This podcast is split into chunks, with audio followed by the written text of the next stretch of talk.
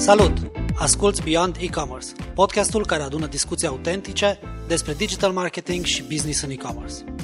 În aceste episoade scoatem la iveală informații, idei și strategii care să te ajute să-ți crești afacerea.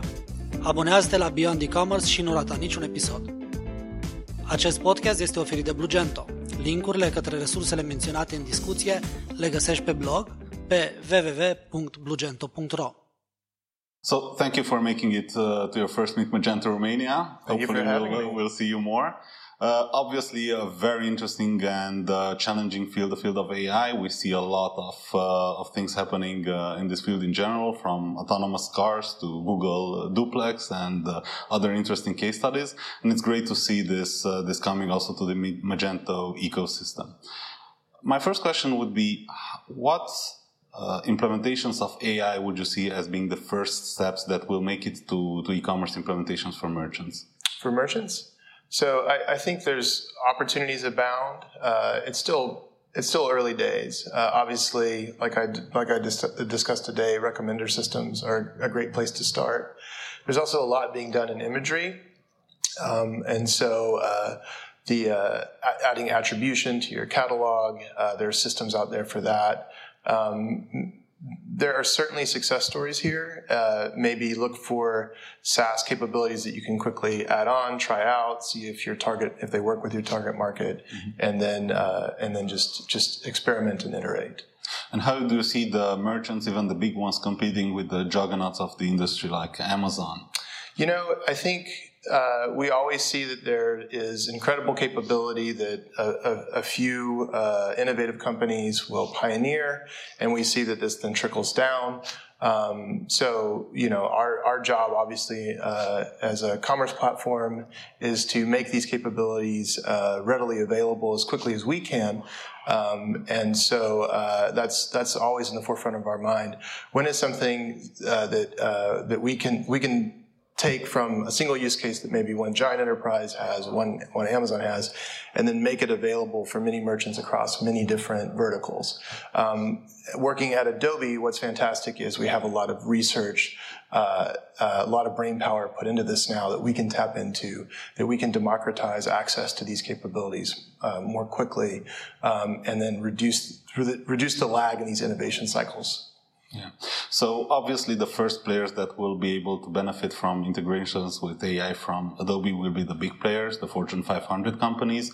How do you see this trickling down to the smaller merchants? Would it be in the form of perhaps a platform as a service type of offering, like the ones that Anton and Igor mentioned on stage with uh, order management and with other services that are becoming separate uh, subscription uh, type services? Would this work for perhaps smaller merchants? So I- think first of all, uh, Magento, we, we're certainly still focused w- well beyond uh, Fortune 500, and excitingly, uh, our product recommendation offering, which is an AI-based offering, is is in, being incorporated into Magento Commerce. So so that will be available to Magento Commerce merchants to use as part of their subscription. Um, so I, I think you know in, in these scenarios we're looking to drive uh, these capabilities into our broader Magento uh, uh, ecosystem, our, mer- uh, our merchants, and so also and also um, I think. Uh, it, the, a lot of these systems will be deployed as software as a service or, or platform capabilities, but we're also looking for how to seamlessly integrate them into Magento, um, uh, so that so that you can kind of you can have the flexibility of the Magento's offering and then our, our newer uh, AI driven capabilities all seamlessly integrated. Yes. Uh, one of the recent discussions in, in the recent years was about voice assistants being more and more in charge of shopping. How will, th- will this affect the e-commerce system in general? Because if you have ask a voice assistant to buy something for you, there might be an algorithm based on which it picks a certain store or the other. How will merchants keep up with this and not lose everything to the very big players in the market? That's right. So uh, we need to make sure that we disintermediate the the handful of systems that are now in place that are in my pocket right now. That's that's in your house, my house, uh, through which. Uh, uh, these these large vendors are, are able to answer these questions without inviting us into the interaction. But I think uh, uh, there are two fronts. On the one front, Uh, we're certainly working on capabilities um, to understand human language uh, and then to drive that into e-commerce. It's very early days. This is research-focused activity, but mm-hmm. it's certainly something occurring. Uh, and secondarily, even these big players that love owning the relationship, there there are ecosystems that they need to build, and I think I think customers, I think shoppers will be savvy to knowing that, wow, it looks like I ask uh, Amazon, I ask Alexa a question, and I always get an Amazon answer. And so I, I think you know, as these systems right now, they're much more proprietary, they're, mu- they're much more advanced. But with all technology, this gets democratized and people want choice. And if we believe in people, we'll be there to help provide that. Great.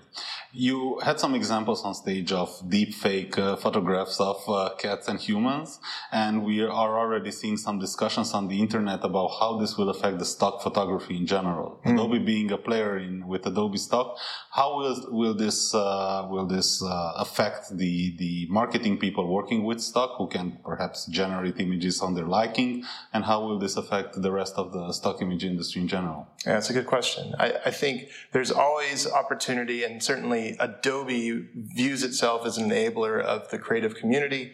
Uh, and so not just providing powerful capabilities like Photoshop, but also a platform like Stock for, uh, for the create, for creative people to, um, uh, to participate in an ecosystem where, where they can be rewarded.